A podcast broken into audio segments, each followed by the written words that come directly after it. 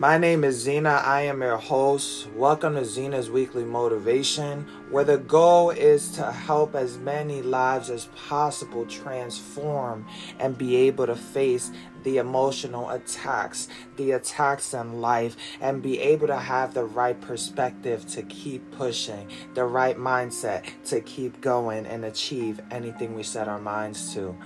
With that being said, happy Wednesday, everyone. The goal again is to hit someone with this topic that is looking to break through, change, and elevate for the best and their better self.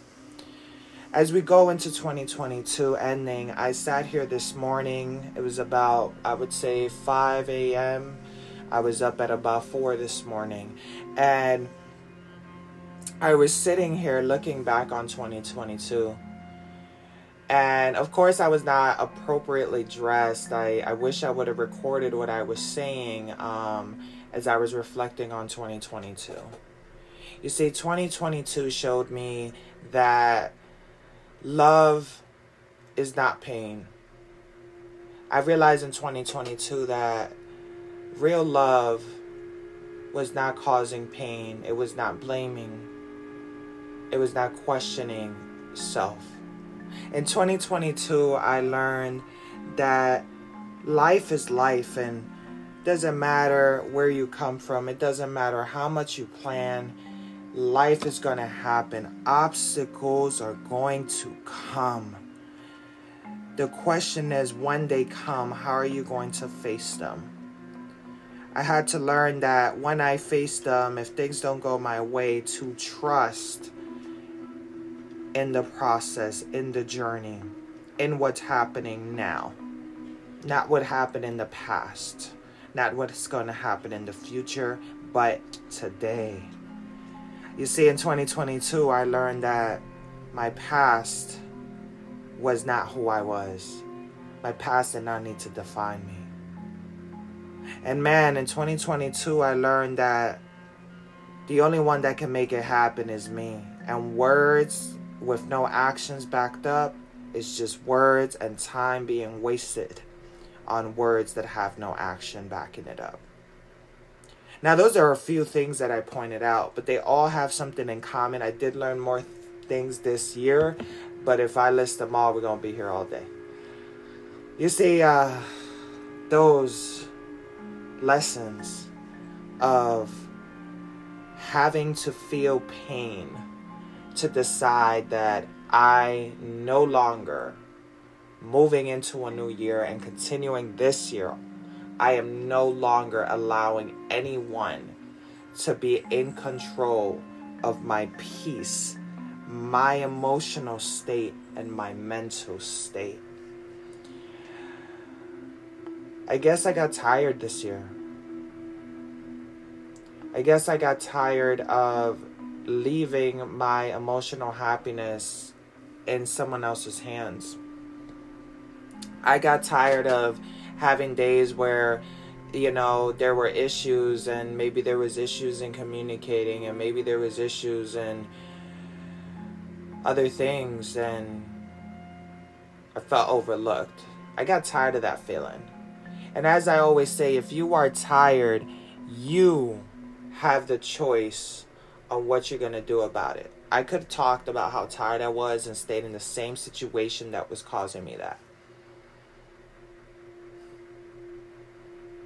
I also learned my past. You see, for a very long time, my past is something that held me down. My past mistakes, me burning my bridges, me leading to being homeless, me becoming an addict after being homeless because I burnt my bridges. For years, I found myself beating myself up for it. Instead of looking at, hey, you know what, I might have screwed up. I might have, uh, you know, certain things may have happened that I had no control of, you know, but, but,